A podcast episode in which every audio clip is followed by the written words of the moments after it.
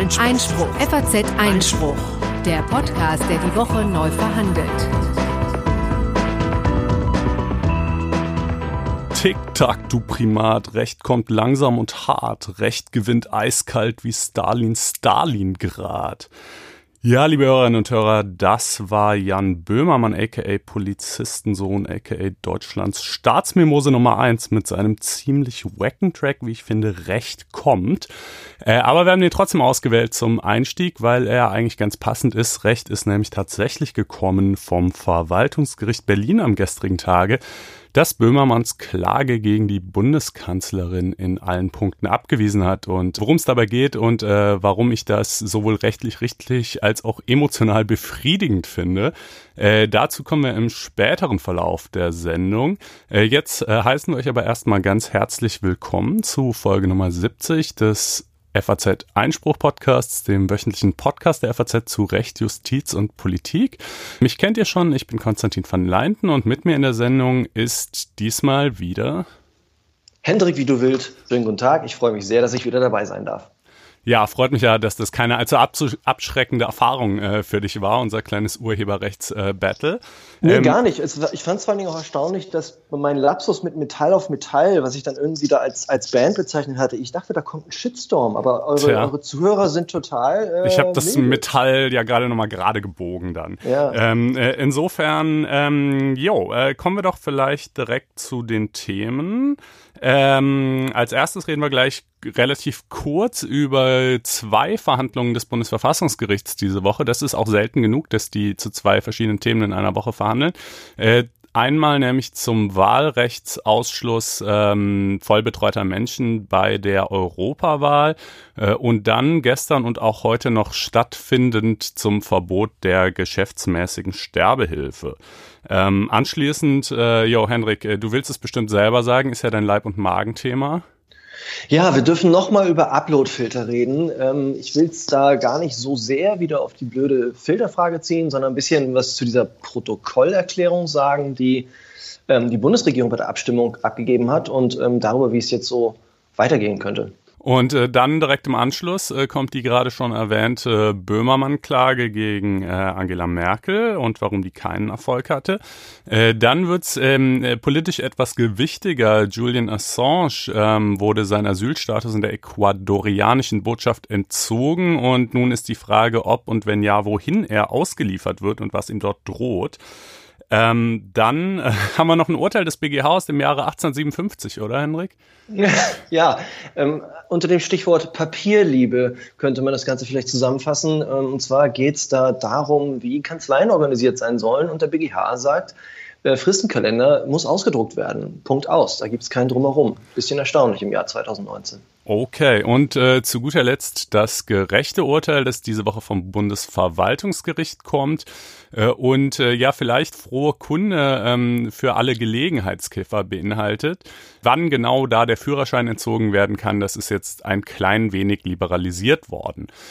Jo, ähm, aber dann, Henrik, hast du nicht irgendwie noch irgendwelche finsteren Pläne für die Sendung? Ja, finstere Pläne. Ich habe noch einen kleinen Bonus dabei. Da kann ich nicht zu viel drüber verraten, aber wir versuchen hier ja immer auch ein bisschen die Examenskandidaten im Blick zu halten, die, ähm, die schwitzen und sich überlegen, was für fiese Fragen kommen könnten. Und da habe ich eine mit aktuellem Bezug und die werde ich dir stellen. Irgendwann später. Nicht ganz am Schluss, vielleicht doch ganz am Schluss, aber jedenfalls so, wild verstreut in dem Podcast, dass alle gezwungen sind, sich alles andere auch anzuhören.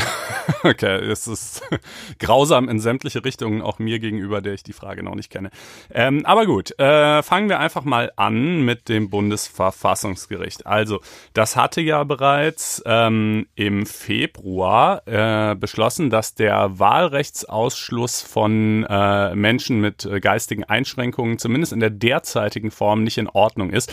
Wir hatten dazu auch ausführlich berichteten Folge Nummer 63. Das Bundesverfassungsgericht hatte nicht entschieden, dass äh, es keinesfalls in Ordnung sein könnte, Menschen äh, vom Wahlrecht auszuschließen, wenn sie geistig nicht in der Lage sind, äh, zu begreifen, was Politik irgendwie bedeutet, was politische Inhalte ausmachen und so weiter. Aber die derzeitigen Kategorien von Personen, die ausgeschlossen würden, die seien einfach nicht sinnvoll gebildet. Das würde teilweise von eher von Zufälligkeiten abhängen, äh, beispielsweise von der Bestellung eines gesetzlichen Betreuers, ähm, der für andere Personen nicht bestellt wird, die aber in gleicher Weise geistlich eingeschränkt sind und äh, bei denen die Situation sich lediglich insofern entscheidet, dass sich eben die Familie besser um sie kümmern kann. Das könne aber kein Kriterium für den Wahlrechtsausschluss sein. Nun gut, ähm, daraufhin hat die äh, Politik sich bewegt und beschlossen, dass man also künftig jetzt auch nicht etwa neue Ausschlusskategorien bildet, sondern diese Leute einfach generell zur Wahl zulassen möchte. Aber man sah sich nicht imstande, das vor Juli dieses Jahres umzusetzen. Äh, da müssten einfach logistisch ein paar Dinge bewegt werden und äh, deshalb äh, würde es leider nicht schneller gehen mit der Konsequenz, dass diese Menschen zur jetzt am 26. Mai bevorstehenden Europawahl noch nicht würden wählen können. Das äh, fand die Opposition im Bundestag eher weniger gut und namentlich die FDP, die Linkspartei und die Grünen haben einen Antrag, äh, einen Eilantrag beim Bundesverfassungsgericht gestellt. Ähm, da wurde verhandelt und auch entschieden am selben Tag, äh, was ebenfalls ungewöhnlich ist, am Montag dieser Woche nämlich. Ähm, und das Bundesverfassungsgericht hat dem Eilantrag stattgegeben. Ja, also mh, das Argument der Regierung, warum das angeblich nicht gehen soll, war eben, dass sie gesagt haben, naja, es gibt ja Wählerverzeichnisse, mit denen man quasi, wenn man wählen geht, wird abgeglichen, ob man in dem Wählerverzeichnis drinsteht und somit überhaupt wählen darf. Ähm, und da würden zwar Wahlrechtsausschlüsse wären da auch drin vermerkt, aber nicht der Grund des jeweiligen Wahlrechtsausschlusses. Das heißt, man müsste jetzt mit relativ viel Aufwand in relativ kurzer Zeit händisch erstmal bei jedem, der da vom Wahlrecht aus irgendwelchen Gründen ausgeschlossen ist, nachprüfen, ob er aus gerade dem Grund ausgeschlossen ist, äh, dass er eben voll betreut ist oder nach einer schuldunfähig begangenen Straftat in der Psychiatrie einsitzt. Ähm, und das sei eben kaum zu machen und fehleranfällig und so weiter. Ähm, das Bundesverfassungsgericht hat dann aber, war eben offensichtlich der Meinung, dass das schon irgendwie doch zu stemmen sei und es auch ein arges Unding sei, Leute von diesem sehr fundamentalen demokratischen Recht auszuschließen, einfach nur, weil man irgendwie nicht fix genug arbeiten könne. Ähm, allerdings gibt es äh, so eine kleine Einschränkung in der Entscheidung, die dann letztlich wohl auch dazu führen wird, dass bei weitem nicht alle der 84.000 potenziell Betroffenen tatsächlich äh, von ihrem nun bestehenden Wahlrecht Gebrauch machen werden.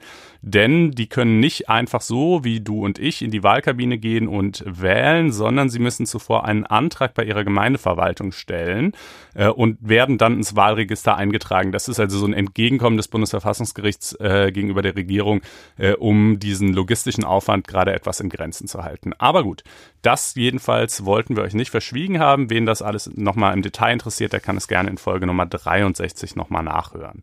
Ich finde es übrigens auch ganz interessant bei der Entscheidung, was mir noch aufgefallen ist, das ist nicht in der Pressemitteilung drin, aber in dem hervorragenden Bericht der Kollegin Marlene Grunert ähm, war das nachzulesen, glaube ich. Und wo steht ähm, der wohl eigentlich? Henrik? Der steht, wo steht der denn? Der steht, glaube ich, in der FAZ wahrscheinlich, ne? Der steht in der FAZ, aber möglicherweise auch auf FAZ-Einspruch. Mensch, das ist ja ein Ding. Also da kann man theoretisch dann auch noch Sachen nachgucken. Und das, was ich da eben interessant fand, war, dass ähm, sinngemäß, da soweit ich was, soweit ich es erinnere, drin stand, ähm, naja, es ist ja eine Vorwegnahme der Hauptsache letztendlich. Es wird jetzt ja fix entschieden, sogar ohne Begründung. Die Pressemitteilung enthält ja auch nur diesen dürren Satz, ja, Begründung liefern wir dann nach, schriftliche. Aber das ist halt in Ordnung, weil ähm, diese Einschätzungsprärogative, die die Bundesregierung, also die der Staat hat, im Rahmen der, äh, der, des Rechtskorridors, die kann nicht mehr ausgeschöpft werden und deswegen sei eine Vorwegnahme möglich. Das ist sowas, auch so Stichwort mündliche Prüfung. Ähm, ich weiß noch damals, wie ich mich auf solche Sachen vorbereitet habe, wo ich dann immer irgendwie so den alten Prüfer vor mir sehe, der dann anfängt so, ja, wie ist denn das jetzt? Ist es nicht eine Vorwegnahme der Hauptsache und ist es nicht irgendwie ein Prinzipienproblem? Also da muss man immer hellhörig werden bei solchen Sachen und das kann man in dem Fall ganz gut abfragen und auch erklären. Jo, so nach dem Motto, wenn ihr sowieso nicht rechtzeitig entscheiden könnt, dann greifen wir ja auch nicht in eure Einschätzungsprärogative ein. Wobei sich für mich die Frage anschließen würde, ob nicht die Einschätzung, dass man es eben nicht rechtzeitig hinkriegt, auch Teil der Einschätzungsprärogative ja. wäre. Ähm, aber gut, offenbar ähm, jedenfalls hält das Bundesverfassungsgericht das für keinen besonders schwerwiegenden Eingriff. Und tatsächlich, es ist ja jetzt nur für die eine Wahl. Danach kann die Bundesregierung ja machen, was sie will. Äh, hat sie ja aber sich insoweit auch schon festgelegt, dass dann eben ein inklusives Wahlrecht für alle kommen soll. Ähm, ja, dann äh, wie eingangs schon erwähnt, gibt es diese Woche noch eine zweite Verhandlung vom Bundesverfassungsgericht, wo es äh, um Fragen von Leben und Tod tatsächlich geht. Ähm, die findet über zwei Tage statt, nämlich gestern hat sie schon stattgefunden und dann heute noch.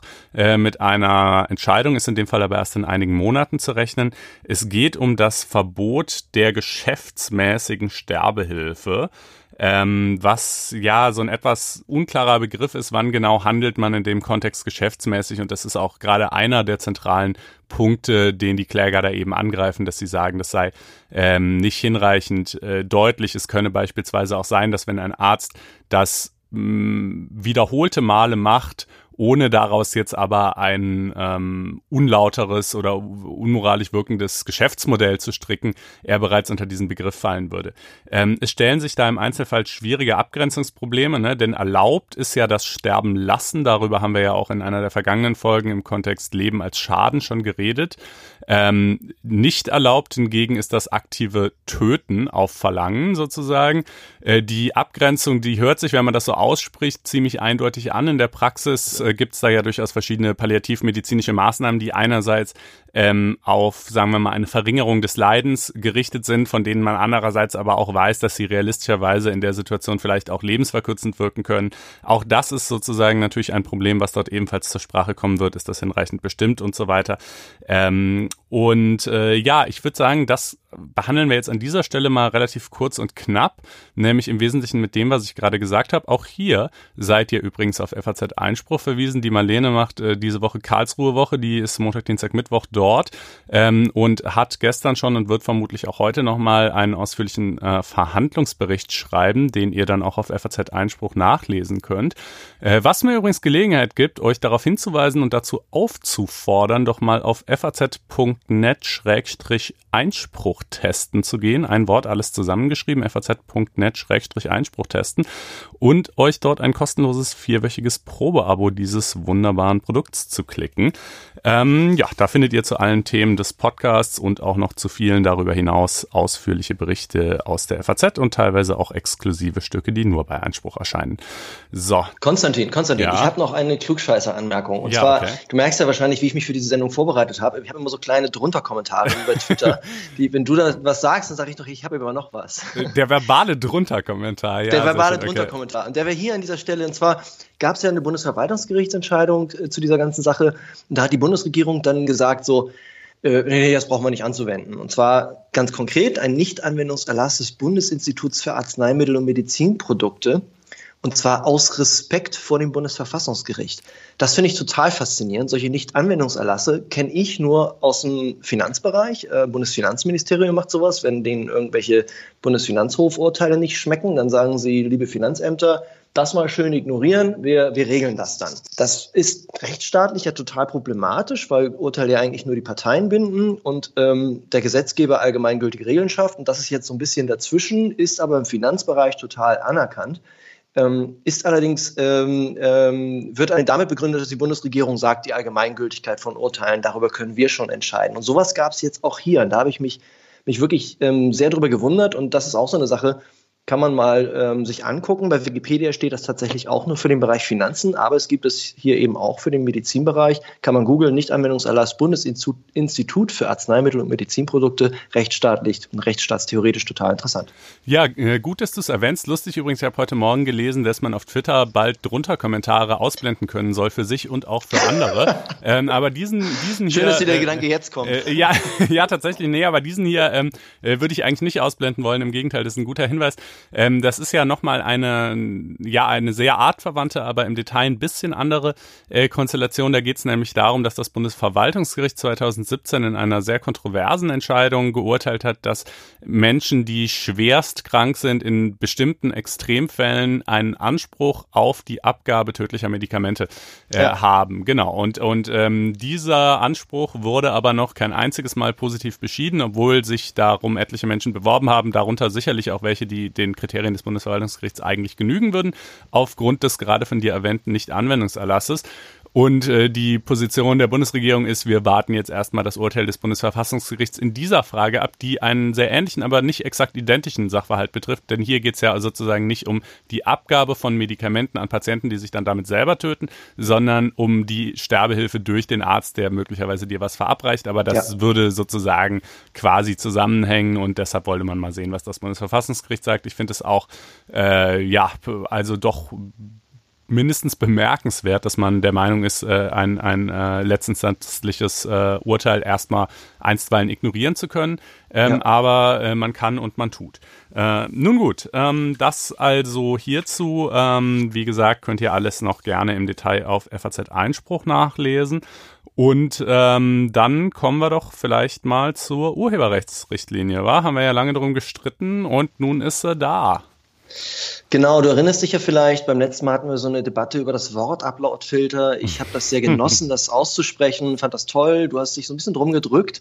Ähm, jetzt inzwischen würde ich mich gerne drum drücken, aber es geht halt nicht mehr anders. Denn selbst die Bundesregierung hat bei der Zustimmung zur Reform, sie ist jetzt also beschlossen, die Richtlinie kommt, weil sie ist jetzt da, ähm, hat sie bei der Zustimmung eine Protokollerklärung abgegeben. Und das ist so ein bisschen das Zeugnis der inneren Zerstrittenheit. Ähm, wir erinnern uns, Barley hat gesagt, ja, Uploadfilter finde ich blöd, ich beug mich aber sozusagen, naja, sie hat nicht gesagt, sie beugt sich Merkel, das dürfte faktisch der Fall sein, aber sie hat gesagt, na, wir haben ja in der Bundesregierung beschlossen, Urheberrechtsrichtlinie ist wichtig, deswegen trage ich das jetzt mit, obwohl ich die Uploadfilter blöd finde. Ähm, die CDU hat dann äh, mit äh, ähm, Frau Barley gerungen, insbesondere das Bundeskanzleramt hat mit Barley gerungen um diese Protokollerklärung bis in den Sonntagabend. Am Montag um 10 Uhr oder 10.30 Uhr war dann diese Abstimmung, wurde dann im Agrarministerrat gemacht. Das hat aber jetzt irgendwelche äh, kleinteiligen Gründe, die jetzt ziemlich wurscht sind. Aber diese Protokollerklärung ähm, ja, versucht so ein bisschen die Kritiker zu beruhigen und zu zeigen, ja, wir kommen da schon irgendwie ohne Uploadfilter durch. Und so eine Protokollerklärung ist offenbar selten. Also ähm, selbst Europapolitiker räumten dann später ein, sie hatten gar nicht gewusst, dass es sowas gibt. Deswegen müssen wir sich immer fragen, was, was heißt denn das jetzt eigentlich? Also kann man jetzt einfach so eine Erklärung machen und damit die Richtlinie entschärfen? Das geht natürlich nicht. Ähm, es gab jetzt teilweise auch Journalistenkollegen, die sagten, das hat gar keine Auswirkungen. Das stimmt so nicht. Es gibt da ein, ähm, ein Gutachten des Wissenschaftlichen Dienstes des Bundestages zur, zu einer Protokollerklärung zum CETA-Abkommen.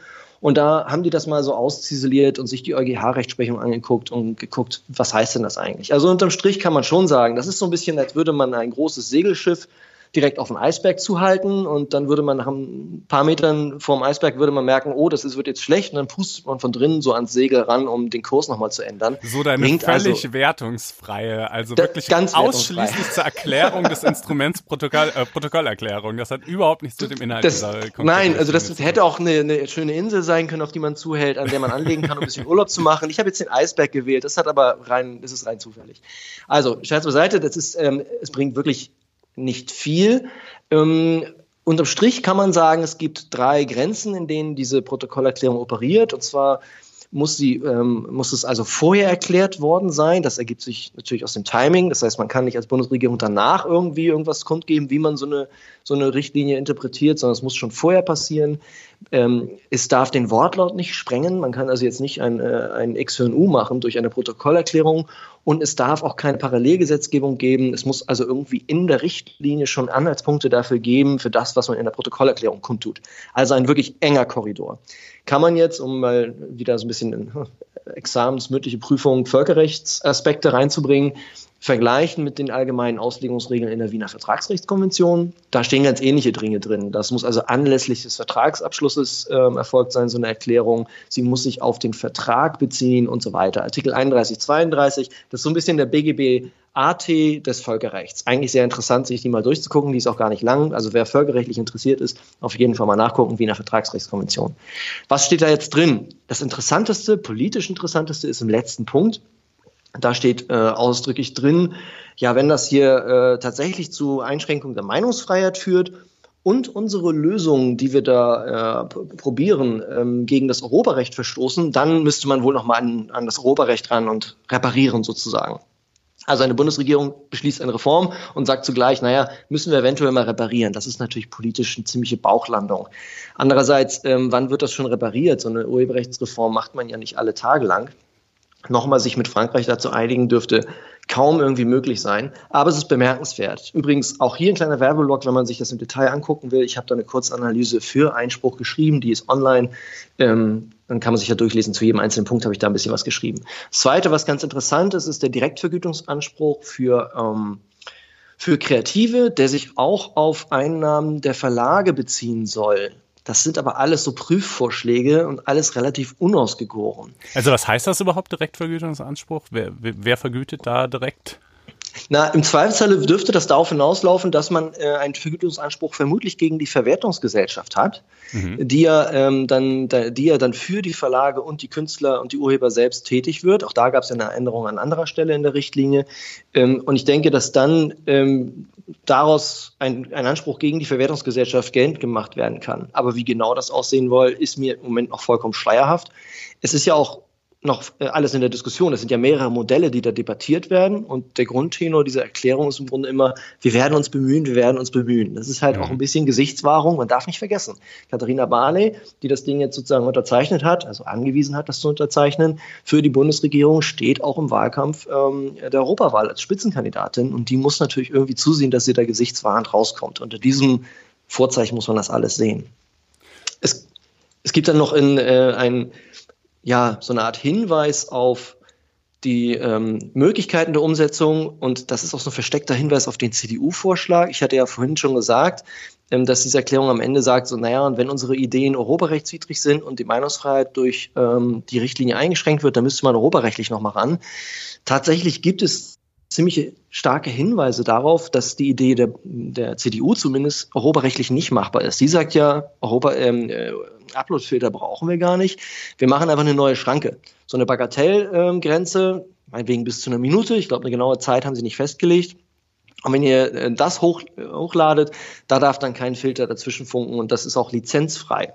Mhm. Das ist eine sportliche Idee. Das wäre also praktisch eine Gratis-Lizenz für kleinste Abschnitte, aber jetzt nicht Zitate, also eine Minute ist ja schon mehr als ein Zitat und ein Zitat erfordert ja auch eine gewisse inhaltliche Auseinandersetzung, sondern sozusagen eine Pauschallösung. Und das klingt ja eigentlich ganz smart, das muss aber europäisch geregelt werden.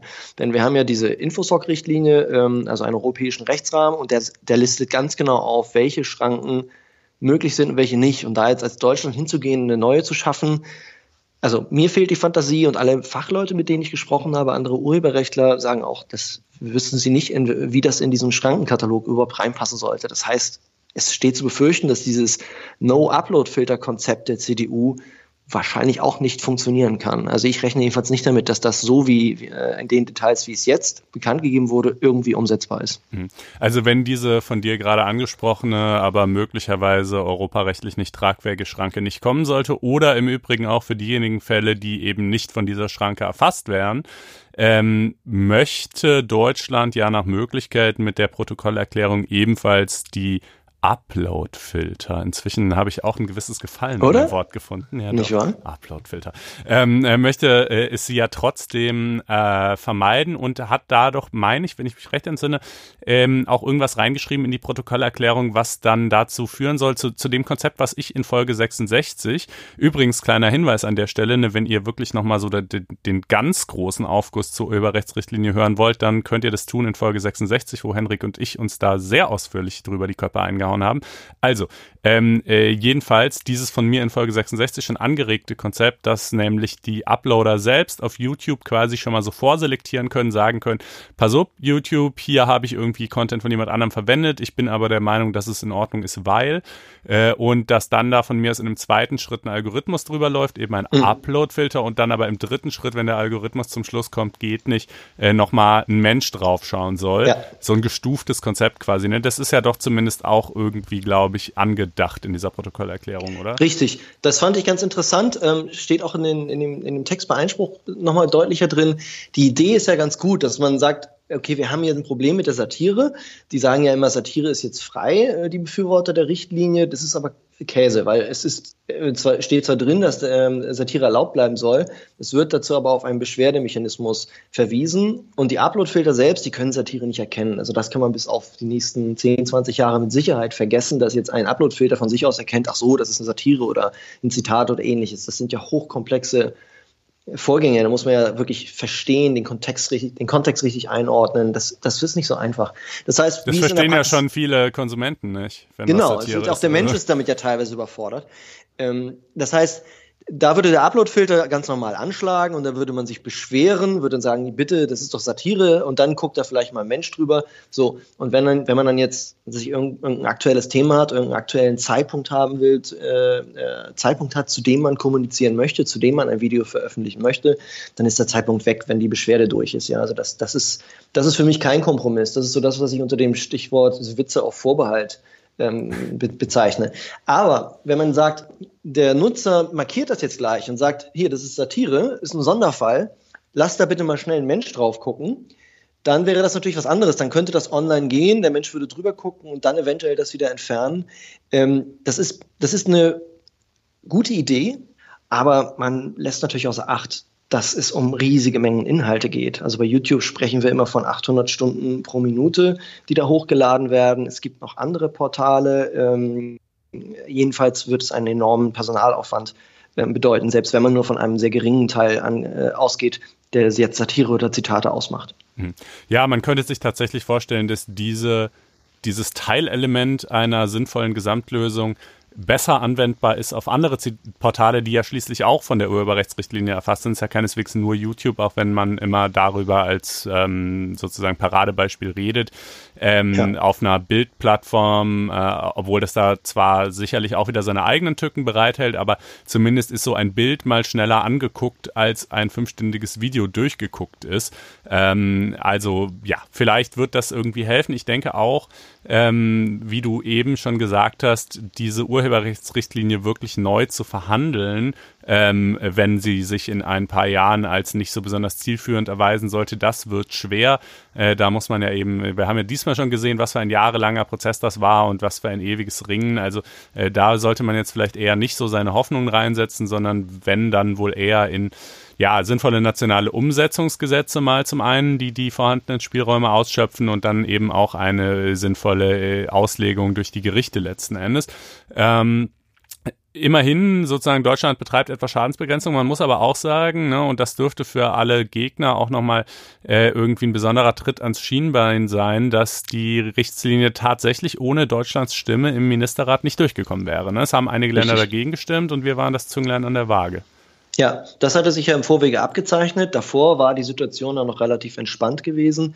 Ähm, erst als dann, ich glaube, ein paar von den südlicheren Staaten ähm, die Allianz aufgebrochen haben, lief alles auf Deutschland zu. Und dann kam es ja auch zu diesen harten Verhandlungen, insbesondere im Dreieck äh, Frankreich, Kommission, Deutschland, ähm, die dann auch zu diversen anderen Aufregungen geführt haben und zu einem möglichen ähm, Kuhhandel mit Frankreich in Sachen Gasrichtlinie, worüber wir ja berichtet hatten. Ein Hinweis vielleicht noch, ähm, weil es alles so aufgeregt ist immer. Ähm, die Uploadfilter werden natürlich das Internet nicht kaputt machen. Das habe ich auch schon vorher ein paar Mal gesagt. Ich glaube, was mich persönlich jetzt und viele andere auch so in Brass bringt, ist eine gewisse Unaufrichtigkeit, die diese Debatte geprägt hat. Also, dass zum Beispiel ständig dann gesagt wurde, da sind ja gar keine Upload-Filter drin, weil es steht ja gar nicht im Text. Solche Sachen sind halt sehr unehrlich. Dennoch, selbst wenn jetzt die Richtlinie bleibt und sie nicht vom Europäischen Gerichtshof irgendwann mal scheitert, auch das kann ja passieren, siehe Vorratsdatenspeicherung, ähm, dann ähm, wird trotzdem äh, das Internet weiter existieren. Es wird aber holpriger werden. Jo, Gut, wir schauen mal, wie es weitergeht und äh, das wird uns sicherlich noch das eine oder andere Mal in Gestalt diverser Gerichtsentscheidungen beschäftigen. Aber jetzt, Henrik, jetzt, jetzt werde ich ganz äh, betroffen und schwermütig und ernst, ähm, weil wir in einem so unfreiheitlichen Land leben, wo man als Künstler nicht einfach mal ohne weiteres äh, fremde Präsidenten als stinkende, dumme, zu viele Sau bezeichnen kann, ohne dass das dann irgendeine Form von Nachspiel hat. Ähm, und dieses Nachspiel hatte es äh, jetzt oder vielmehr hatte es das äh, insbesondere im Jahr 2016, als nämlich Jan Böhmermann sein Schmähgedicht unseligen Angedenkens dem türkischen Präsidenten Erdogan gewidmet hat. Ähm, ich glaube, das ist noch hinreichend in Erinnerung oder willst du den Hörern da vielleicht nochmal so einen kurzen Refresher geben, was damals eigentlich genau passiert ist? Also Jan Böhmermann hatte in seiner Sendung ähm, dieses Schmähgedicht vorgetragen, dem Ganzen aber einen Kontext gegeben, dass äh, er also jetzt demonstrieren wollen würde, was man nicht sagen darf und was man gerade noch sagen darf. Das war also so eine, ja, so eine Art Satire auf die ähm, schwierigen Abgrenzungen in Sachen Meinungsfreiheit. Manche fanden das blöd, manche fanden es okay oder ganz gut. Ich gehörte eher zu den Letzteren, weil ich ähm, ja, äh, das ganz äh, interessant fand, weil gerade dieser Aspekt ja gern mal unterschätzt wird. Ähm, andere haben aber gesagt, da wird jetzt unter dem Deckmantel der Satire, äh, werden unter dem Deckmantel der Satire Beleidigungen ausgeteilt. Ähm, und danach äh, hat es also deutliche Verspannungen gegeben. Erdogan ist also ähm, strafrechtlich und zivilrechtlich vorgegangen, hat also äh, Strafanzeige erstattet. Er hat, ähm, äh, er ist zivilrechtlich gegen Böhmermann vorgegangen und im Zuge dieser dann auch äh, anwachsenden Spannung mit der Türkei hat dann die ähm, Frau Bundeskanzlerin eine unverlangte Rezension zu diesem Schmähgedicht abgegeben, hatte nämlich gesagt, ja, da, äh, beziehungsweise durch ihren Sprecher muss man sagen, gesagt, ja, da handelte es sich wohl um einen bewusst verletzenden Text. Das war das, äh, das war der, ja, das Verdikt, äh, woran sich jetzt äh, Jan Böhmermann auch äh, gestört hat. Und äh, darum geht es jetzt vom Verwaltungsgericht oder äh, ging es um äh, vor dem Ver Verwaltungsgericht. Böhmann hat also dagegen geklagt und gesagt, das darf eine Bundeskanzlerin nicht, weil dafür für so eine Äußerung fehlt ihr die Rechtsgrundlage.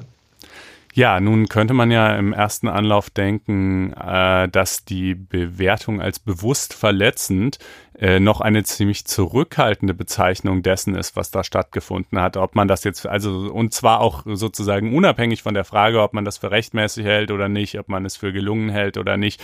Ähm, aber dass es bewusst verletzend ist, äh, jemanden, also ne, ich will es jetzt nicht nochmal alles wiederholen, aber es dürfte ja in Erinnerung sein, ähm, äh, halt irgendwie all diese Dinge über jemanden zu äußern, das scheint mir doch geradezu einfach die Feststellung einer, einer offenkundigen Tatsache zu sein. Äh, insofern, warum könnte das überhaupt ein Problem sein? Ich meine, du und ich, wir können das ja auch sagen, wir können noch ganz andere Dinge über dieses Gedicht ja. sagen. Warum kann Frau Merkel das vielleicht nicht? Naja, grundsätzlich ist ja alles, was äh, der Staat macht ähm, und irgendwie die, die Rechte der Bürger beeinträchtigt, könnte ja ähm, könnte ja eine Grundrechtseinschränkung sein. Wir beide können keine Grundrechte einschränken. Wenn ich jetzt sage, Konstantin, du bist ein Idiot, dann ist es vielleicht eine Beleidigung, weil das so im StGB drin steht. Aber äh, es ist nur mittelbar sozusagen eine, eine Persönlichkeitsrechtsverletzung. Aber ich kann deine Grundrechte nicht einschränken, weil ich bin Privater. Das wird von Nichtjuristen ganz gerne mal vergessen, aber Privatleute sind grundsätzlich nicht unmittelbar an Grundrechte gebunden.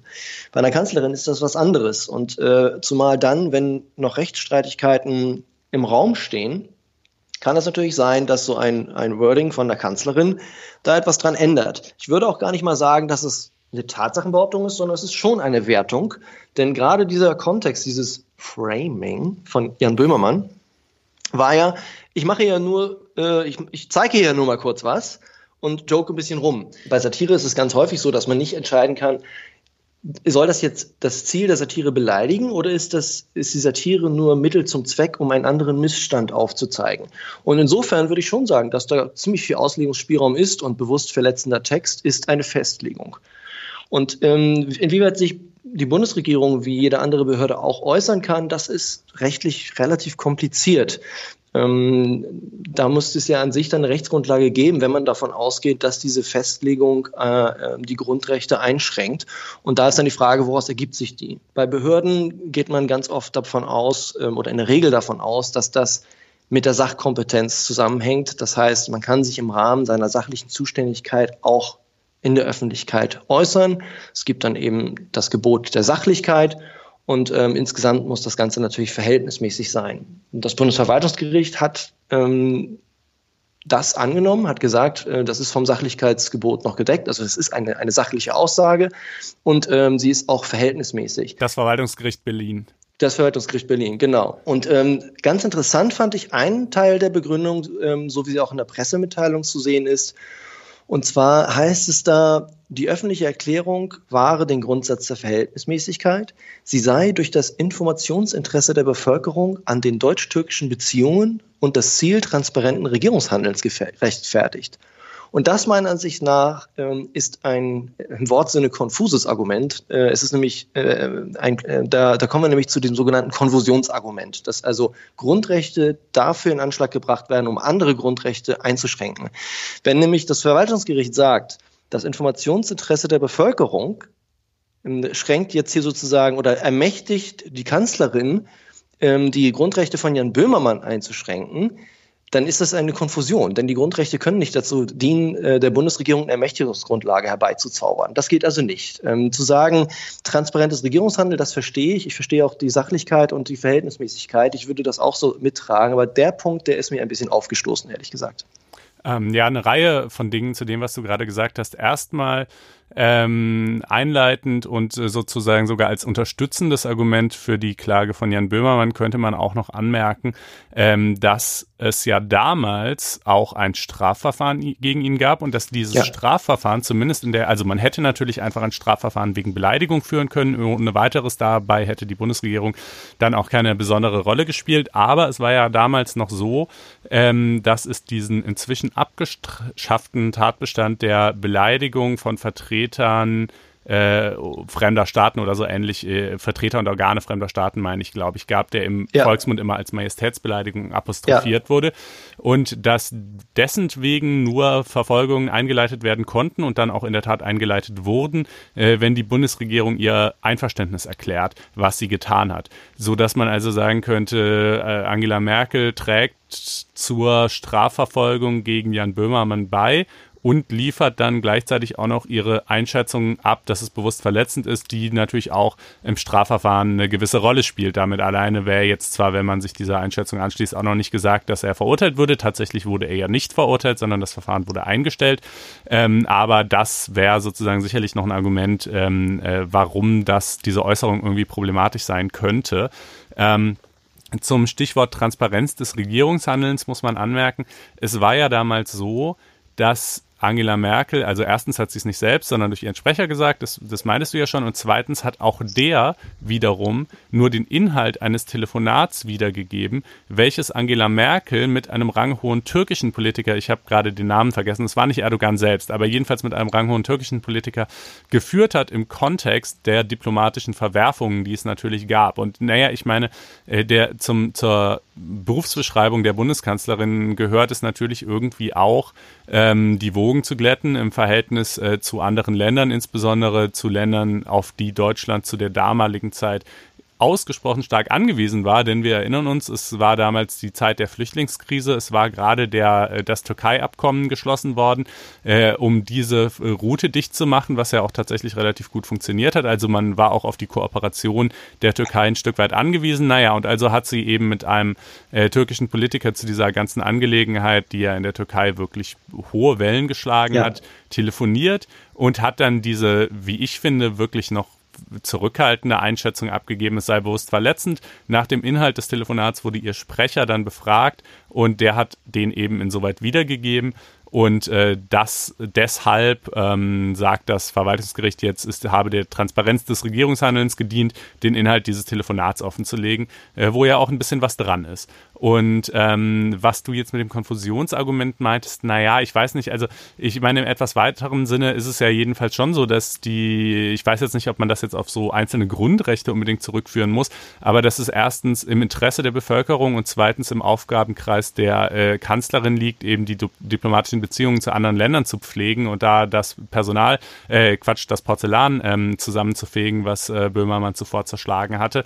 Äh, und äh, dass diese Äußerung sozusagen in Wahrnehmung Wahrnehmung dieser Aufgabe gefallen ist, das scheint mir ja relativ klar zu sein. Und in, daraus eine, eine, eine Ermächtigungsgrundlage herzuleiten, finde ich dann tatsächlich auch gar nicht so fernliegend. Ich fände es eher absurd, wenn man quasi weil irgend, weil Jan Böhmermann sich ein klitzekleines bisschen angegriffen fühlen könnte durch diese echt noch harmlose Äußerung, sagen würde, Angela Merkel darf jetzt nicht mehr mit fremden Staaten äh, irgendwie darüber sprechen, äh, was die gerade wahnsinnig beschäftigt und was, was irgendwie echt droht, ähm, äh, Deutschland letztlich in seinen diplomatischen Beziehungen massiv zu schaden.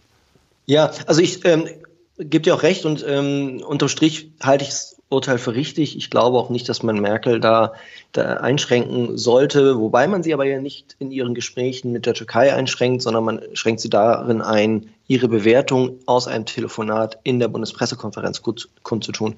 Aber gut, unterm Strich würde ich auch sagen, ja, das ist ein Urteil, das, das lässt sich so auf jeden Fall, Fall hören. Ich glaube auch, das wird Bestand haben. Noch kann ja, ähm, glaube ich, ähm, Antrag auf Zulassung der Berufung eingelegt werden. Äh, das heißt, ähm, äh, eventuell ist das Ganze noch nicht vorbei, ähm, aber ja, ich glaube auch, dass es eine richtige Entscheidung ist. Und an, an, anderenfalls würde man ja eine Bundeskanzlerin in ihrem Kommunikationsverhalten auch deutlich einschränken. Ja, und äh, dann vielleicht noch als kurzes zweites Stichwort zu der Entscheidung, die wieder, äh, die, ähm, also das alles, was wir jetzt gerade gesagt haben, kreiste ja um die Frage, war die Äußerung damals rechtmäßig, ja oder nein? Das Verwaltungsgericht sagt ja. So, dann ist natürlich allein damit schon klar, dass es keinen Unterlassungsanspruch gibt.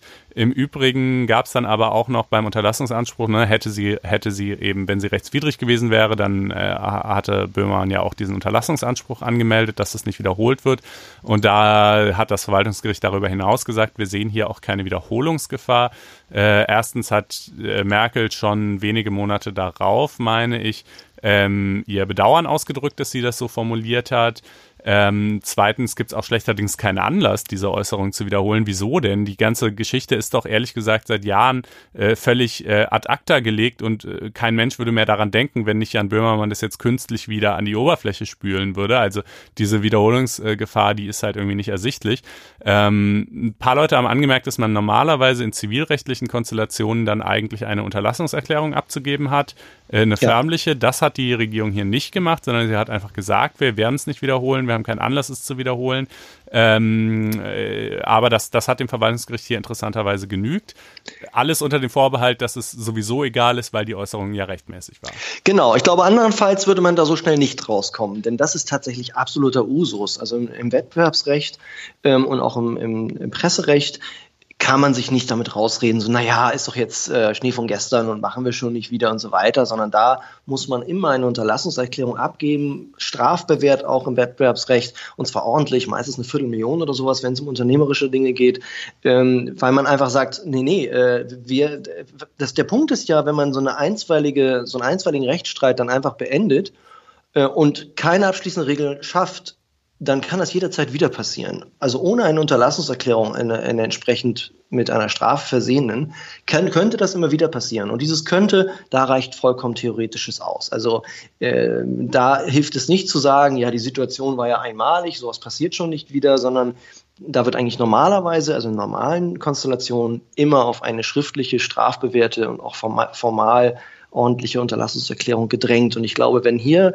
die Bewertung des bewusst verletzten Textes, dieses Textabschnittes anders ausgesehen hätte, dann hätte die Bundesregierung sich damit nicht mehr rausreden können. Mhm.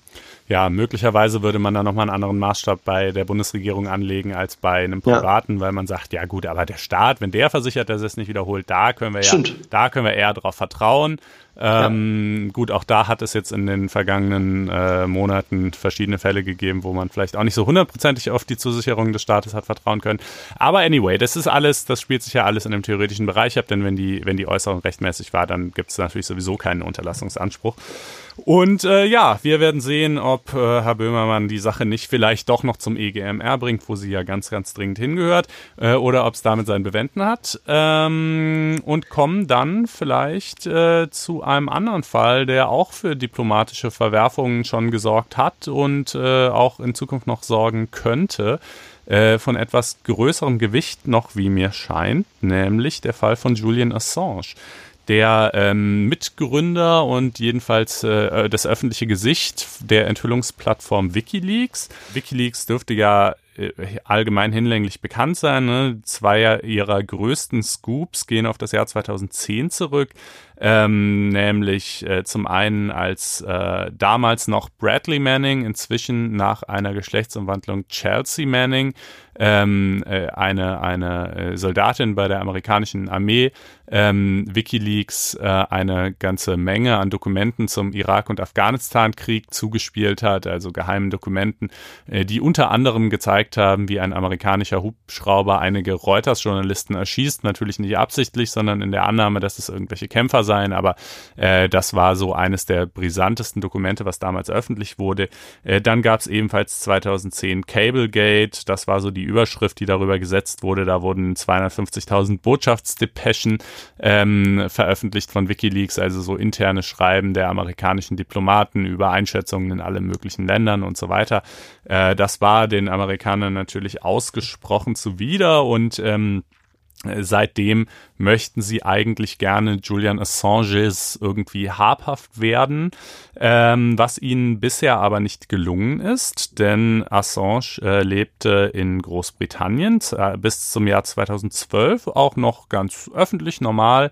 Ähm, seit dem Jahr 2012 äh, dann allerdings äh, nicht mehr einfach so, sondern vielmehr in der ecuadorianischen Botschaft.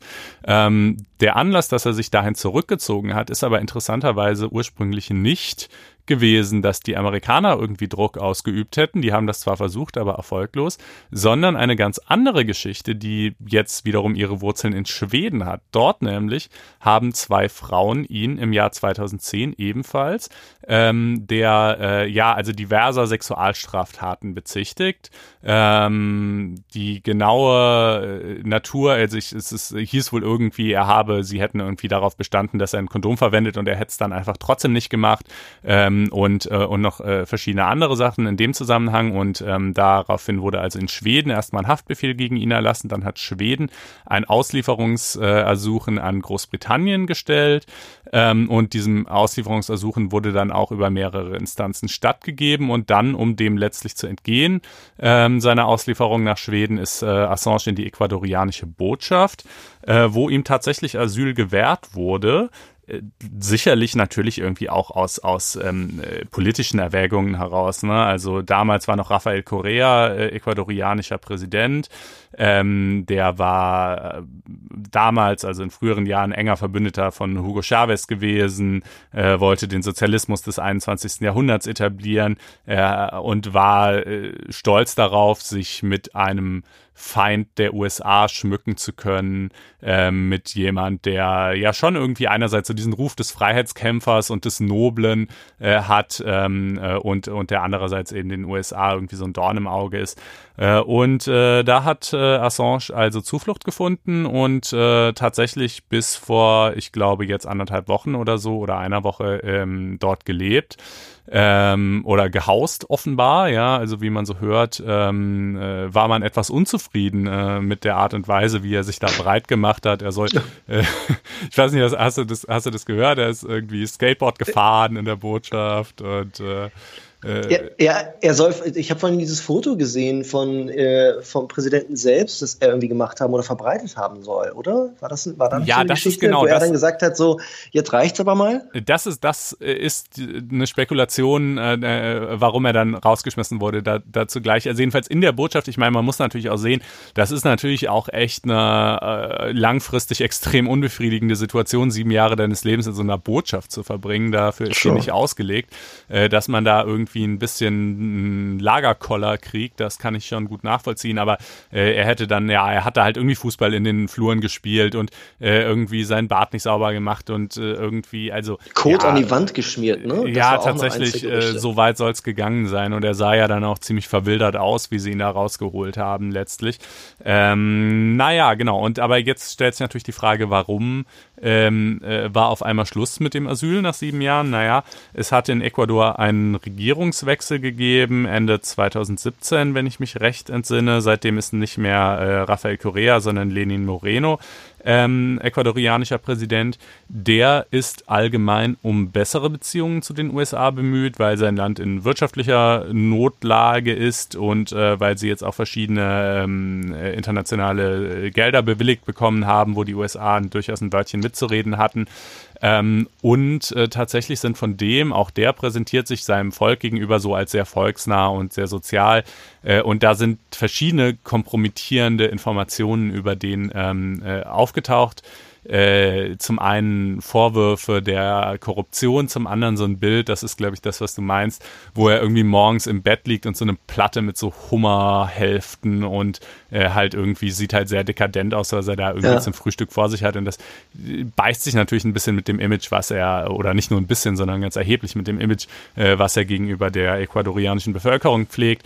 Ähm, ob das tatsächlich auf, äh, auf äh, Julian Assange zurückging oder welche Rolle der dabei gespielt hat, hat, äh, ist meines Wissens nicht vollständig aufgeklärt, aber jedenfalls mhm. stand dieser Verdacht irgendwie im Raum und äh, he wore out his welcome, äh, würde man auf äh, Englisch sagen. Und äh, damit wurde sein Asylleben beendet und äh, die britischen äh, Sicherheitskräfte haben ihn dann äh, da vor wenigen Tagen aus der Botschaft rausgeschleppt und da sitzt er nun in äh, britischer, äh, britischem Gewahrsam einstweilen. Ähm, und äh, nun ist eben genau die Frage, also bisher, das muss man, das habe ich jetzt nämlich eben noch nicht gesagt, ne, Schweden hatte diesen, diese, dieses Auslieferungsersuchen gestellt, hat das aber 2017 zurückgezogen. Äh, damals waren nämlich einige der Vorwürfe gegen Assange schon verjährt, nämlich diejenigen wegen der vergleichsweise milderen Sexualdelikte. Also da soll er sich irgendwie einer Frau so ein bisschen aufgenötigt haben, aber es war sozusagen noch in so einem Bereich.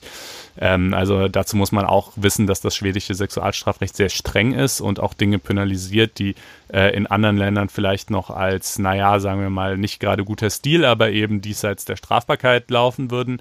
Ähm, gut, also ein Teil der Vorwürfe war 2017 bereits verjährt, ein anderer Teil zwar noch nicht, der verjährt übrigens 2020, ähm, aber man dachte, man hatte einfach das Gefühl, das bringt hier nichts, wir kriegen den sowieso nicht, wir stellen es ein. Sie könnten es aber natürlich, da es nicht verjährt ist, wieder aufnehmen und sie könnten ein neues Auslieferungsersuchen stellen. Ähm, in dem Fall wäre der britische Innenminister dazu berufen, zu entscheiden, welchem der beiden Auslieferungsersuche, dem schwedischen oder dem amerikanischen, er dem, den Vorrang gibt. Ähm, bisher ist das aber noch nicht passiert. Bisher gibt es sowieso nur das amerikanische, sodass also auch nur diesem Folge geleistet werden könnte wenn denn überhaupt, äh, was auch noch sehr die Frage ist, ne? Denn ähm, es, äh, das ist vielleicht dem einen oder anderen noch in Erinnerung, als wir hier über die mögliche Auslieferung von Charles Puigdemont von Deutschland nach Spanien äh, gesprochen haben. Ähm, ebenso ist es auch in dem Auslieferungsabkommen zwischen Großbritannien und den USA vorgeschrieben, dass nicht wegen politischer Delikte ausgeliefert werden darf. Ähm, also sowas wie ähm, Hochverrat Staat äh, oder äh, bestimmte Formen der Spionagevorwürfe. Ähm, das sind sozusagen Vorwürfe, deren wegen nicht ausgeliefert werden darf. Die USA machen es ganz geschickt. Die beantragen nämlich auch gar nicht deshalb die Auslieferung, sondern wegen, äh, also zumindest äh, habe ich den Straftatbestand im Englischen äh, so, das wäre jetzt meine laienhafte Übersetzung des englischen Straftatbestandes Verschwörung zum Hacken von IT-Systemen. Äh, das soll Assange getan haben, damals 2010, als er mit Bradley Manning zusammen eben an diese, an diese Militärdokumente gelangt ist, sich die irgendwie verschafft hat äh, und dann veröffentlicht hat. Und das ist ein vergleichsweise harmloses Delikt, das mit maximal fünf Jahren Freiheitsstrafe bedroht ist. Und äh, ja, eigentlich, ne, es gilt im Auslieferungsrecht der Grundsatz der Spezialität, heißt, wenn nur wegen dieses Deliktes ausgeliefert wird, dann darf er auch nur wegen dieses Deliktes angeklagt und verurteilt werden. Andere Frage ist natürlich, ähm, wäre das auch tatsächlich so oder würden die Amerikaner zumal unter einem Präsident Donald Trump nicht vielleicht sagen, wir pfeifen einfach auf diesen Grundsatz, jetzt haben wir ihn und jetzt äh, machen wir mit ihm gerade, was wir wollen. Ähm, das ist eine der diversen noch ungeklärten Fragen. Und äh, Anfang Mai wird es in Großbritannien eine Verhandlung geben. Assange äh, wehrt sich natürlich äh, gerichtlich schon vorbeugend gegen, gegen seine mögliche Auslieferung an die USA. Wenn überhaupt, dann will er nach Schweden. Da droht ihm sicherlich äh, insgesamt weniger. Ähm, äh, ja, da wird es eben eine Verhandlung geben zu genau der Frage, kann er ausgeliefert werden, ja oder nein. Ähm, Mehr kann man, glaube ich, zum jetzigen Zeitpunkt nicht dazu sagen. Jedenfalls, was das Juristische angeht. Äh, ich weiß nicht, äh, Hendrik, hast du noch irgendwas auf der Seele, was äh, Assange betrifft, was du gerne einwerfen würdest? Nichts Sachliches leider. ja, aber ist ja, er ist ja auch eine interessante Person. Ne? Also der ist eine interessante Person, man, man weiß immer nicht so richtig, es gab, dann noch zwischendurch so viele Aussagen, so, ja, man kann Assange hassen und trotzdem äh, ähm, auf sozusagen Einhaltung von Recht und Gesetz pochen. Natürlich muss man das, aber tatsächlich ist, da überstrahlt schon die Zwiespältigkeit dieser Person und die, die wirren Vorwürfe und dieses ganze, die ganze Gemengelage doch, ähm, doch das andere. Also nein, ich habe äh, aus, aus juristisch sachlicher Warte nichts mehr beizutragen. Hm. Ja, also ne, es ist natürlich, das steht ja so hier immer ein bisschen im Hintergrund, das sei jetzt ein Angriff auf die Pressefreiheit. Ja. Aber vielleicht können wir dazu doch noch zwei Sätze sagen, ne? Einfach mal so ja. zu der Philosophie hinter WikiLeaks auch. Äh, denn äh, deren Tendenz geht ja dahin, auch nicht, auch nicht in allerletzter Konsequenz, aber doch in der starken Tendenz, äh, dass sie sagen, Geheimnisse sind was Schlechtes sollte es nicht geben, schon gar nicht von Staaten ähm, oder Großunternehmen äh, gerne auch nicht. Wenn überhaupt, dann eher so vielleicht noch von Privatpersonen. Da darf man dann schon noch irgendwie seine Privatsphäre auch geheim halten. Äh, aber jedenfalls so Staatsgeheimnisse, wenn wir die in die Finger kriegen, zack, machen wir öffentlich. Ähm, ja. Und äh, da kann man also sozusagen diese, diese Grundphilosophie, oh, die ja auch übrigens zu vielen Problemen geführt hat. Ne? Teilweise haben sie dann Dinge nicht ordentlich geschwärzt, dann sind Personen in, in, in äh, gefährliche Lagen geraten, weil sie halt irgendwie aufgetaucht sind in Dokumenten auf Wikileaks. Ähm, ja. Wie, wie gehst du denn, also ich meine, die, in die Situation kann man ja auch durchaus als Journalist kommen, dass einem irgendwas zugespielt wird, was spannend ja. ist. Äh, was was ja. sind da so die, die Maßstäbe, die man veranschlagt? Das ist, das ist ein ganz spannendes Feld, weil ähm, ganz viele Institutionen ja anfangen, Dokumente, die man sonst durchgestochen hätte und wo dann irgendwie dezent in der Zeitung steht, Unterlagen, die der FAZ oder der Süddeutschen oder sonst wem vorliegen, ähm, einfach online stellen. Ne? Manchmal ist das die Bundesregierung selbst, habe ich also immer häufiger erlebt, dass die dann also selbst Dokumente online stellen, gleich über Social Media verteilen und dann sind wir als Gatekeeper, als sozusagen Mittelsmänner äh, und Analysten, die dazwischen geschaltet sind, raus. Das ist bei Wikileaks ganz extrem, die hauen alles raus, aber auch Netzpolitik.org stellt vieles online und manchmal denke ich so, ach, sollten wir das nicht auch mal häufiger machen. Das Problem ist allerdings, wirklich der Quellenschutz, den man wirklich, wirklich hochhalten muss. Und ähm, Thomas de Maizière hat in seinem Buch irgendwo stellenweise geschrieben, man hätte also alles Mögliche probiert, um ähm, äh, Leaks und, und Leaker, also äh, Leute, die Sachen rausstechen, irgendwie ausfindig zu machen.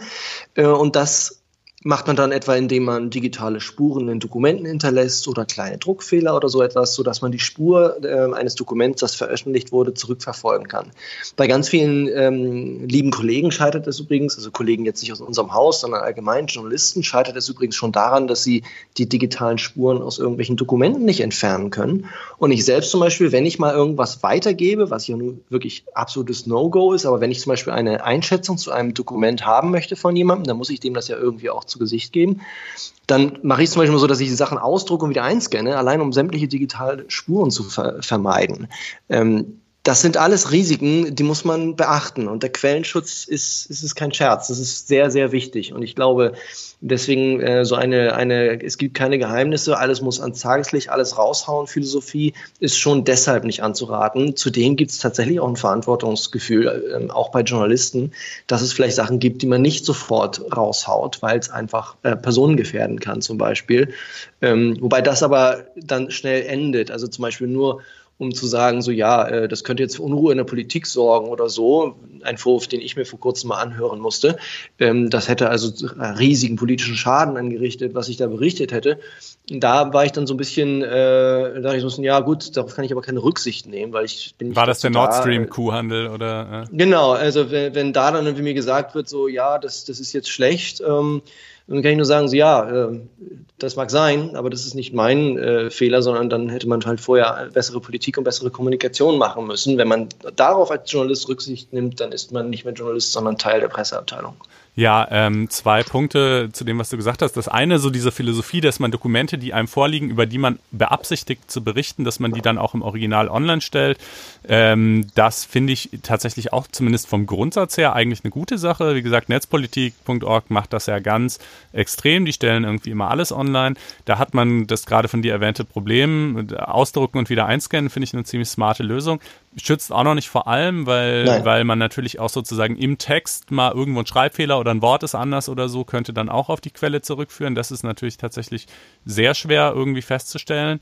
Ähm, also genau, das ist, das ist das eine Problem, was man hat bei diesem Veröffentlichen von Originaldokumenten. Das andere Problem ist das, wo du gerade meintest, Rücksichtnahme auf die Politik. Ja, da finde ich auch äh, im Zweifel wahrscheinlich meistens eher nein. Aber natürlich kann es auch Situationen geben. Ich meine, stell dir vor, du, ähm, du kommst auf welchen Wegen auch immer an äh, Unterlagen der höchsten Verschlussstufe des ähm, Verfassungsschutzes, aus denen sich äh, akute Ermittlungen gegen irgendwelche Gefährder ergeben und hoppla, da, die stellst jetzt einfach mal online. Äh, da, ich meine, weißt du, und sabotierst halt damit ja. die Ermittlungen gegen irgendwelche Typen, die vielleicht vorhaben, einen Anschlag zu begehen. Äh, so, das würde man natürlich als Journalist nicht machen, ja. Also natürlich ähm, äh, gibt es da Grenzen, die man irgendwie auch beachtet und es gibt eben Dinge, die auch äh, einfach zu Recht geheim sind, ja, wo es schon irgendwie echt einen nachvollziehbaren Grund hat. Ähm, auch Personendaten zum Beispiel, ja. also Behördenmitarbeiter oder sowas, wo dann auch im Netz gerne einmal krakeelt wird, wer war das, das wollen wir sofort wissen und so. Und äh, wo man dann schon denkt so, Gott, was wollen die machen? Den die Reifen aufschlitzen? Ähm, da würde ich auch sagen, also klar, Abteilungsleiter im, im Ministerium, finde ich, kann man schon mal nennen. Da mhm. gibt es auch so Grauflächen, wo ich dann manchmal mich ärgere, dass also ein Ministerium sagt, das ist jetzt hier alles hübsch unter zwei. Also sprich, man schreibt dann irgendwie rein, Kreise des Ministeriums sagt nur eine Wahrheit, sitzt da ein Abteilungsleiter vor einem oder ein Staatssekretär, fragt man sich schon so, was soll der Quatsch denn jetzt eigentlich? Warum kann der denn nicht gerade stehen? Und da sollte man dann sicherlich einmal mehr den Namen nennen als einmal weniger. Aber ein, Re ein Referent oder auch ein Referatsleiter weiter, äh, den da zu benennen, ist nun vollkommen sinnlos, weil der ist vor allen Dingen, also bei allem Respekt für die, für die äh, äh, lieben Referatsleiter, der, der, führt eine Politik aus und äh, gerade stehen muss dafür die Hausleitung und nicht der einzelne Beamte im Ministerium. Und da solche Differenzierungen traue ich dann einer Plattform wie WikiLeaks weniger zu, beziehungsweise schert die sich auch vermutlich überhaupt nicht drum. Und die sollten wir als Journalisten aber auf jeden Fall leisten. Mhm. Jo, also das vielleicht mal so unsere allgemeine Einschätzung zum, zum Thema Wikileaks. Natürlich haben die einerseits irgendwie auch das insgesamt das Thema Whistleblowing nach vorne gebracht, äh, geholfen, Missstände aufzudecken und so weiter, aber sie sind dabei doch, würde ich sagen, teilweise zu brachial vorgegangen, auch zu unvorsichtig vorgegangen, ähm, haben teilweise Quellen oder auch Dritte, die in diesen Dokumenten auftauchten, gefährdet und haben natürlich eine starke politische Schlagseite bewiesen. Ne? Und zwar in den letzten Jahren jetzt ganz besonders, wo sie ja tatsächlich, also könntest du dich erinnern, auf, auf Wikileaks jemals einen Leak äh, gelesen zu haben, der irgendwie den, den Republikanern schaden würde? Jedenfalls jetzt so in den letzten Jahren. Nein, da war es ja im Zuge des amerikanischen Wahlkampfs alles nur Hillarys E-Mails, der Hack des Democratic National Committee, glaube ich. Ähm, äh, was ja inzwischen relativ geklärtermaßen auf den russischen Geheimdienst zurückging. Ähm, also da haben sie sich, glaube ich, schon auch so ein bisschen von Karren spannen lassen. Und äh, Julian Assange selber ist ja auch immer ganz vorne mit dabei mit Kritik an westlichen Staaten, aber irgendwie hört man seltsamerweise wenig von ihm, was zum Beispiel Russland betrifft. Also insofern im Kern eine noble Idee, aber in der Umsetzung und auch in der politischen Schlagseite ähm, ist da noch Luft nach oben. Ähm, ja, Gut, äh, ich glaube, das reicht dazu. Und dann, äh, genau, äh, machen wir eine, eine Reise in der Zeit zurück, als äh, Urteile noch per Federkiel äh, abgefertigt wurden. nee, Henrik, äh, was ist da ja, los? Also, ja, genau, Stichwort Papierliebe, ich hatte es eingangs erwähnt, ähm, BGH-Urteil, das ein bisschen aus dem Himmel fiel, das wurde einfach so sang- und klanglos online gestellt, gab keine Pressemitteilung und nix.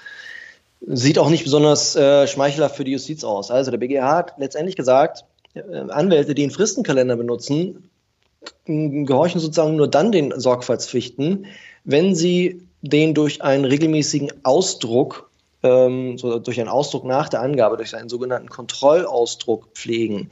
Dadurch sollen Tippfehler, Eingabefehler vermieden werden. Wie ist das zustande gekommen? Es gab einen Wiedereinsetzungsantrag also äh, Wiedereinsetzung in den vorigen Stand. Ähm, 233 ZPO, liebe Prüflinge für die mündliche Prüfung.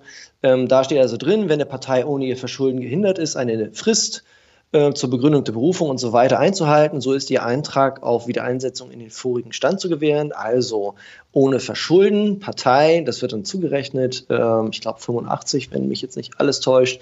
85 ZPO, genau, also das äh, Verschulden des Anwalts wird dann äh, zugerechnet der Partei, die da gerade klagt. Das gilt auch im Baurecht. Also das war so der Ausgangsfall. Und dann, das ist ein üblicher Fall, das passiert tausendmal. Da gibt es auch eine unendliche Rechtsprechung zu diesen Wiedereinsetzungsfragen, weil das in der anwaltlichen Praxis ziemlicher Alltag ist. Man verschludert also irgendwas und dann versucht man irgendwie doch noch wieder reinzukommen ins Verfahren, weil Fristen sind ja gefährlich. Ne? Damit ist eine Sache sehr schnell außen vorbei. Und dann muss man immer sagen, dass man ähm, ähm, kein Verschulden also, dass man sich kein Verschulden zu Last fallen lassen muss.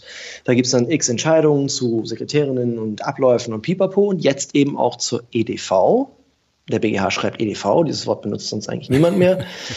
so, und da steht dann, hat er also entschieden, ja, äh, äh letztendlich, wenn ein elektronischer Fristenkalender benutzt wird, bestehen spezifische Fehlermöglichkeiten. Die Elektronik ist gefährlich. Ähm, wenn man da Sachen eingibt, dann ist dieses Verfahren anfälliger für, wunderschönes Wort, Augenblicksversagen. Und dieses Augen, das habe ich mir auch gemerkt. Ich wollte es mal in meinem Alltag anwenden. Oh, ja, ja, das, doch, mein, das, das ist Augenblicksversagen. Ähm, das ist, das ist also dann, wenn man sich irgendwie vertippt oder äh, äh, er nimmt dir, macht dir ein Beispiel und sagt, wenn beispielsweise nach Eingabe einer Frist in dem entsprechenden Dialogfeld versehentlich nicht das Bestätigungsfeld, grüne Haken, sondern das unmittelbar daneben liegende Feld mit der Kennzeichnung X betätigt, sind die ordnungsgemäße Speicherung der Frist und ihre Kontrolle nicht sichergestellt. Ein solches Augenblicksversagen Versagen sei nicht nur theoretischer Natur, sondern sei Büroalltag und so weiter, kann alles vergessen werden und so weiter. Und der, der BGH sagt nun, wenn man aber was ausdruckt, dann sieht man das ja sofort, diesen Medienbruch, noch ein schönes Wort, äh, den müsse es also geben, sonst äh, liege Organisationsverschulden vor. Das heißt mit anderen Worten, eine Kanzlei, die jetzt sagt, wir machen das alles elektronisch, die äh, begibt sich auf total dünnes Eis, weil sie dann wieder Einsetzungsanträge im Grunde komplett vergessen kann. Und das ist, das ist natürlich hochgefährlich. Das heißt, es ist nicht mal nur ein Einzelfall, sondern das, das nagelt also die Kanzleien fest, so einen äh, stinkenden grauen Drucker sich da irgendwo hinzustellen, auf dem sie dann regelmäßig die, die Fristenkalendereinträge wie ausdrucken, ähm, um ein Augenblicksversagen durch Medienbruch zu verhindern. Ja, kann man so machen. Ähm, verschließt natürlich so ein bisschen die Tore zu einer ähm, elektronischen, zu einem elektronischen Fristenkalender, der vielleicht durch bestimmte Mechanismen auf irgendeine andere Weise äh, sicherstellt, dass man da nicht die falsche Frist eingegeben hat. Und das halte ich insofern für ein irgendwie ja bedenkliches Urteil. Und ich hoffe, dass das in irgendeiner Weise dann auch nochmal wieder gekippt und geändert werden wird. Ja, also ich finde es auch wirklich, da steht der BGH aber wirklich voll auf dem Gas, auf der Reise in Richtung Vergangenheit mit dieser Entscheidung. Ähm, um es nochmal klarzustellen, ne? man darf natürlich seine, seine Termine auch rein elektronisch verwalten, wie auch, würde ich denken, jeder halbwegs modern organisierter Anwalt das machen würde. Aber dann ist man eben dran, wenn man mal einen verpennt.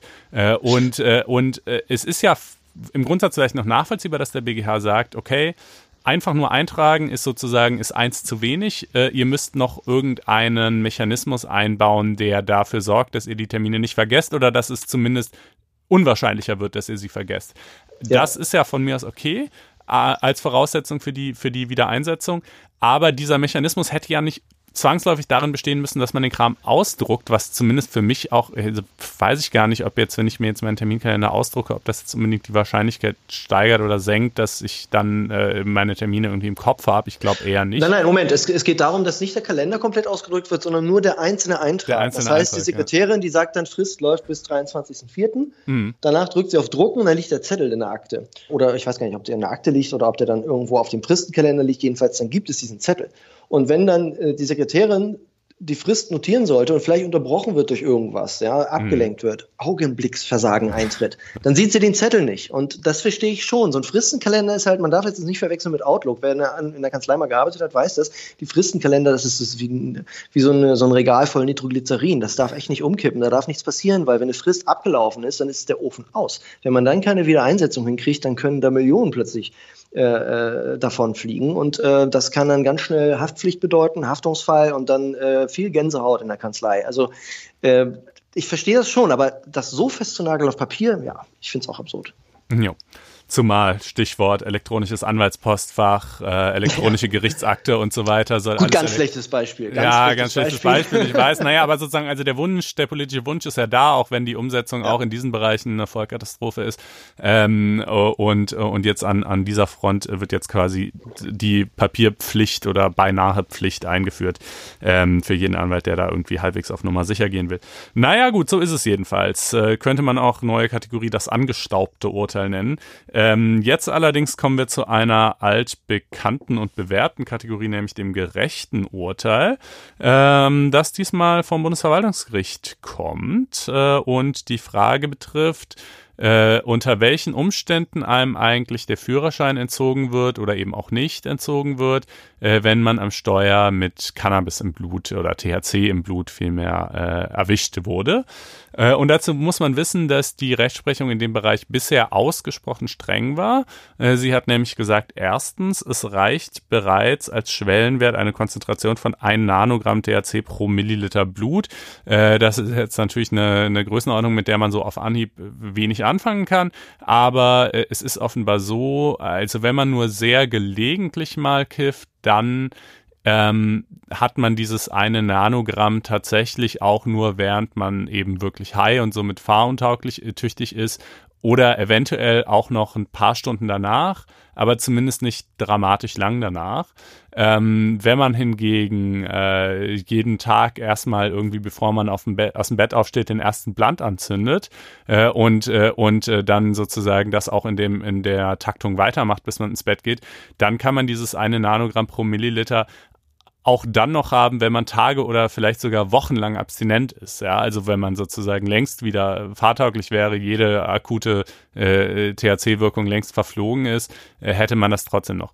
Das ist halt leider einfach ein bisschen pro ein Problem natürlich auch dieses Wirkstoffs. Das ist halt bei Alkohol insoweit praktischer. Ja, auch ein krasser Alki ist halt, wenn er irgendwie zwei Tage lang gar nichts trinkt, dann hat er eben auch 0,0 Promille. Dann geht es dem zwar wahrscheinlich aus anderen Gründen schlecht, da ist er womöglich äh, dann deshalb fahruntüchtig. Äh, aber jedenfalls, ne, da kann man das halt besser nachweisen bei THC, weil diese Abbaukurve eben unterschiedlich ist, je nach äh, Konsumfrequenz, ist es ein bisschen schwierig. Aber so war es jedenfalls. Und, ähm, und so ist es auch weiterhin. Also dieser, dieser Grenzwert von einem Nanogramm, der bleibt bestehen. Aber das Bundesverwaltungsgericht sagt jetzt, äh, wenn das zum ersten Mal vorkommt, dass man mit mehr als einem Nanogramm pro Milliliter erwischt wird, dann führt das nicht automatisch zum Verlust der äh, Fahrerlaubnis, so wie bisher, sondern dann liegt es im Ermessen der Behörde, ob sie äh, die Einholung eines medizinisch-psychologischen Gutachtens, MPU, äh, anordnet. In der Regel soll sie das dann aber tun und aus diesem Gutachten soll sich dann eben ergeben, war das jetzt nur irgendwie blöde Situation, einmaliger Ausrutscher oder ist das irgendwie so ein Typ, der halt irgendwie jeden Tag bekifft Auto fährt? Ähm, soweit so ein Gutachter das eben irgendwie ermitteln kann. Äh, das scheint mir eine ganz äh, salomonische Lösung zu sein irgendwie und äh, deshalb habe ich sie einfach mal als das gerechte Urteil eingeführt. Ja, also finde ich auch, habe ich gar nichts wie sonst zuzufügen, ehrlich gesagt. Klingt für mich nach einer, nach einer smarten, angemessenen Lösung. Jo, ja, Henrik, und damit sind wir äh, fast am Ende äh, angelangt. Ja, ich, äh, jetzt haben wir, haben wir es doch ganz ins Ende geschoben, ne? Deine ja, Examensprüfung ja, steht ja, ja noch an. Meine Examensprüfung. hast, hast du Repetitorium gehabt? Ja, ja, ja. Ja, ich auch. Ich auch mehrere. Also äh, ich bin immer gewechselt. Besonders smart, weil man dann irgendwie in unterschiedlichen Curricula landet und alles durcheinander geht. Aber ja. Gut, und da hatte mich einer, ich weiß gar nicht mehr, welches dieser ganzen sehr teuren Produkte ähm, mir das vermittelt hat, aber der hatte dann gesagt, ähm, ja, gibt es denn eine, eine fahrlässige Sachbeschädigung, Konstantin? Eine fahrlässige Sachbeschädigung? Nein, mhm. im deutschen Strafrecht gibt es die nicht. Ja, das Aber ich ist, ahne, äh, wie du darauf jetzt kommst. Ganz schlecht. Ich ahne, ja, wie ne? du darauf kommst. Ich, ich, ich lese ja deinen Twitter-Feed. Notre Dame bringen ja, können. Äh, genau. Und zwar hat dort, äh, da habe ich mich gelesen äh, in den News, die Polizei ginge, äh, die Staatsanwaltschaft ginge von einem ähm, Unfall aus und leitete Ermittlungen wegen fahrlässiger Brandstiftung ein. Nichts deutet auf eine vorsätzliche Tat hin, sagte der Staatsanwalt noch. Und da klingelte dieses Glöckchen. Und das ist tatsächlich diese Falle, dass dann gefragt wird, gibt es eine fahrlässige Sachbeschädigung? Ja, denn die, Stra die Brandstiftung ist ein Unterfall der Sachbeschädigung, äh, schützt dasselbe Rechtsgut und ist auch systematisch dort, dort angesiedelt. 306d StGB und ist strafbar, ziemlich strafbar sogar. Ich habe es gerade nicht mehr vor Augen, das Strafmaß ist aber Brandstiftung teuer, wie der nicht so furchtbar witzige ähm, Strafrechtsrepetitor damals immer zu sagen pflegte. Und äh, ich schaue es mal direkt nach. Also jedenfalls, das ist die, das ist die Antwort. Ja, doch, ähm, grundsätzlich natürlich richtig. Ähm, reine, ähm, reine Sachbeschädigung ist nicht in der Fahrlässigkeit strafbar, aber die fahrlässige schon. Und zwar fünf Jahre oder Geldstrafe, bis zu fünf Jahre, also immerhin. Ne? Und wenn dann noch irgendwie Gefahr äh, fahrlässig verursacht, äh, bis zu drei. Nee, okay, egal. Also 306d einmal angucken, für die mündliche Prüfung merken und an Notre Dame denken. Jo, also dies natürlich das deutsche Recht. In Frankreich mag das nochmal alles anders aussehen, wissen wir jetzt nicht. Ähm, ja, bei den Brandstiftungsdelikten, die sind sowieso furchtbar tricky, denn äh, hier wird dann offenbar tatsächlich irgendwie einfach der Sachwert geschützt, aber je nachdem, was dann noch für Gefährdungs-, abstrakte, konkrete Gefährdungssituationen oder gar tatsächliche Schädigungen von Personen hinzutreten, äh, sind es dann natürlich auf einmal auch andere Schutzgüter, mit denen man sich da rumschlagen muss. Äh, aber ja, interessant. Ähm, war mir auch nicht bekannt, dass es dann sozusagen zumindest in der Untergruppe Brandstiftung eben doch eine fahrlässige Form der Sachbeschädigung gibt. Hiermit ähm, ist diese Information in der Welt. Äh, jo, und äh, ich würde sagen, das ähm, soll es dann auch gewesen sein. Wir verabschieden uns für, äh, ja, bis zur übernächsten Woche diesmal, denn kommende Woche sind sowohl Corinna als auch ich im Urlaub. Äh, und äh, danach ähm, werden wir euch dann alles nachreichen, was in der Zwischenzeit so passiert ist. Äh, Henrik, dir vielen Dank äh, fürs Einspringen. Das war sehr nett. Ja, vielen Dank. Hat wieder mal viel Vergnügen bereitet.